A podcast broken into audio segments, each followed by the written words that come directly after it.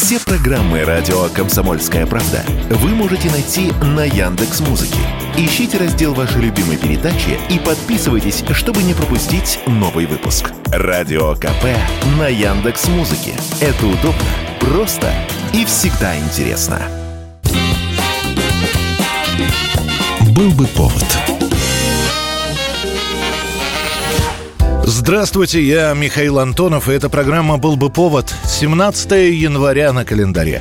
И рассказ о событиях, которые происходили в этот день, но в разные годы, ждет вас в сегодняшней передаче. 1920 год, 17 января, на третий год правления большевиков газеты сообщают, что отныне преступные элементы не будут приговариваться к высшей мере наказания. Это будет первый раз, когда в Советской России отменят смертную казнь. На самом деле этому декрету об отмене казни к январю 2020 года было уже достаточно много времени. Принимали этот документ еще в 17-м вместе с декретами о мире и о земле. Объяснялось, что в новом государстве каждый получит шанс для исправления. Правда, это потом немного не вязалось с объявленным несколько месяцев назад красным террором. Однако большевики решили окончательно откреститься от царского наследия, при котором смертная казнь применялась довольно регулярно. Декрет об отмене смертной казни, с одной стороны, касался всех, но вот на Украине, где все еще шли бои, этот закон так и не стали применять. Самое интересное, что об этом все знали, но делали вид, что так и надо. Кто разрешил самосуд устраивать? Ты, я вижу, совсем в разнос пошел. Ты кем себя возомнил? Черт повери. Трибуналом. Един в трех лицах. Ты не бычь, Василий Степанович, действительно по какому праву? В бою мне такое право предоставлено. Без расстрелов советская власть будет недолго. Уже в мае выйдет дополнение к декрету. В нем будет говориться, что некоторые губернии по-прежнему находятся на военном положении, поэтому там, по решению трибунала, смертную казнь применять разрешили. 1934 год, 17 января. Одна большая территория на карте СССР, которая называется Уральская область, для лучшего и эффективного управления дробится в этот день на три новые – Свердловскую, Челябинскую и Обско-Иртышскую с центром в Тюмени. Отлично потрудились и шахтеры. Эти кадры были сняты 9 декабря, в день, когда шахта 43 БИС в Копейске завершила годовое задание. За год угольщики Урала добыли сверхплана сотни эшелонов ценного топлива. Территория с лесами, горами, полезными ископаемыми, огромными производственными мощностями изначально создавалась с целью объединения уральских городков и поселков в единый монолитный организм. Только в самом начале 20-х годов советская власть создает в этом месте 4 национальных района и 128 национальных сельских советов. Однако вскоре выясняется, что управлять таким мастодонтом непросто. То тут, то там начинаются срывы срывы производства, затруднена логистика, и через какое-то время выясняется, что единую область нужно дробить, и для каждой из них назначать свое руководство. А то за десятилетия одних руководителей Уральского обкома сменилось пять человек. Кстати, четверо из них закончат свои дни в тюрьмах и лагерях. В итоге весь 1934 год в СССР переделывают карты, вносят названия новых областей в реестры и ведомости, но при этом сообщается, областей теперь три, но все равно это единый советский Урал. 1991 год, 17 января, сразу после новогодних праздников и целой серии предупреждений правительству Саддама Хусейна, два европейских государства, три государства Азии, одно Африки во главе с США входят на территорию Ирака и Кувейта. Так начинается операция «Буря в пустыне». Good evening. The deadline has come and gone. The Iraqis are living in what President Bush calls borrowed time. It is no longer whether the war will start, but when. Сам Ирак оказался на территории Кувейта в начале 90-го года. После этого несколько месяцев идут переговоры о мирном соглашении, о том, чтобы Ирак ушел с этой территории. Но это открыто, а вот скрытно, не для прессы и для чужих глаз, начинается разработка операции по освобождению кувейтских территорий и разгрому армии Ирака. Сама операция, которая получила название «Буря в пустыне», имеет две фазы. Начальную, воздушную, с нее все и началось, когда авиацией многонациональных сил США нанесен ряд ударов, преимущественно в темное время суток, по всей территории Ирака. Бьют без разбора правительственные здания, рынки, больницы, частный сектор. Бомбы падают повсюду. Далее такие налеты станут ежедневными.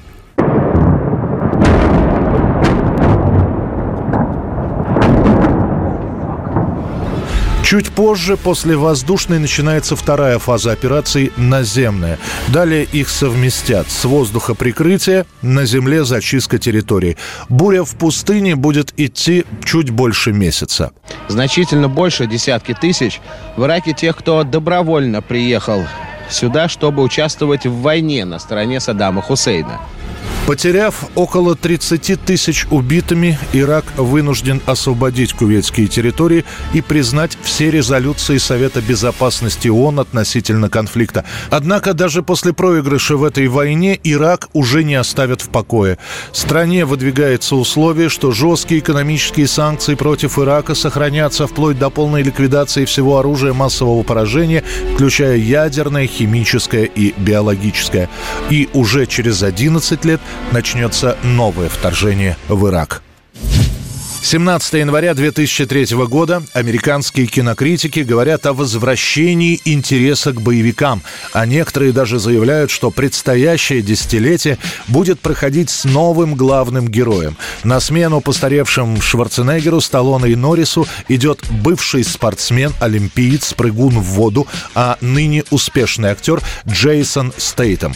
Начинается прокат ленты «Перевозчик». Фрэнк Мартин, лучший в своем деле. 75 тысяч. Половина сейчас, половина при доставке. Он ни разу не ошибался. До сегодняшнего дня. Запомнившийся многим по лентам Гая Ричи, Стейтом решил не оставаться в Англии, отправиться в Голливуд, и, несмотря на однотипность ролей, которую он получал, его образ приходится зрителям по душе. «Перевозчик» — отправная точка. Дальше фильмы с Джейсоном будут выходить практически каждый год, отличаясь друг от друга лишь незначительными деталями. И при этом ни одну картину невозможно назвать провальной. Может, огромных денег такое кино не приносило, но оно окупалось, и это главное. Помогите мне. У меня шина.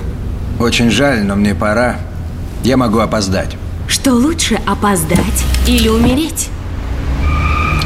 Не советую, детка. Выйди из тачки. На ближайшие 10 лет Стейтон – главный крутой парень британо-американского кинематографа.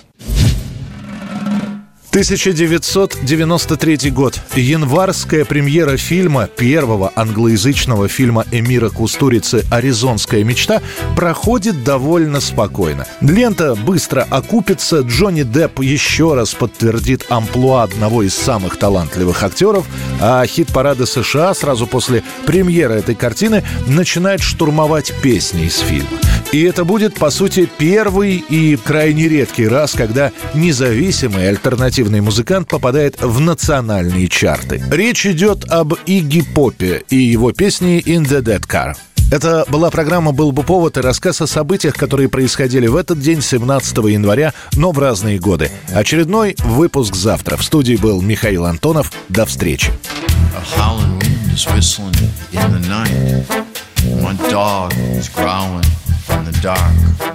Something's pulling me outside.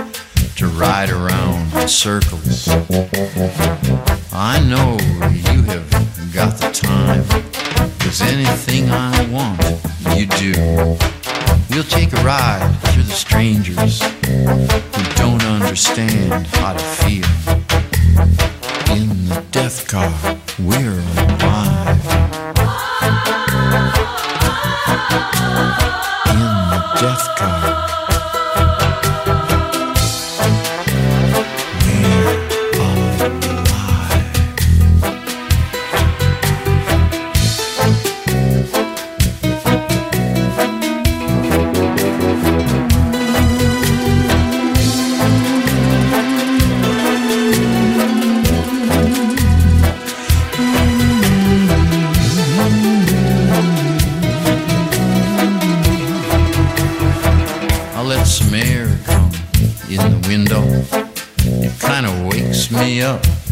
Little, I don't turn on the radio. Cause they play shit like, you know, when your hand was down on my dick, it felt quite amazing. And now that that's all over, all we've got is the silence. In the death car, we're alive.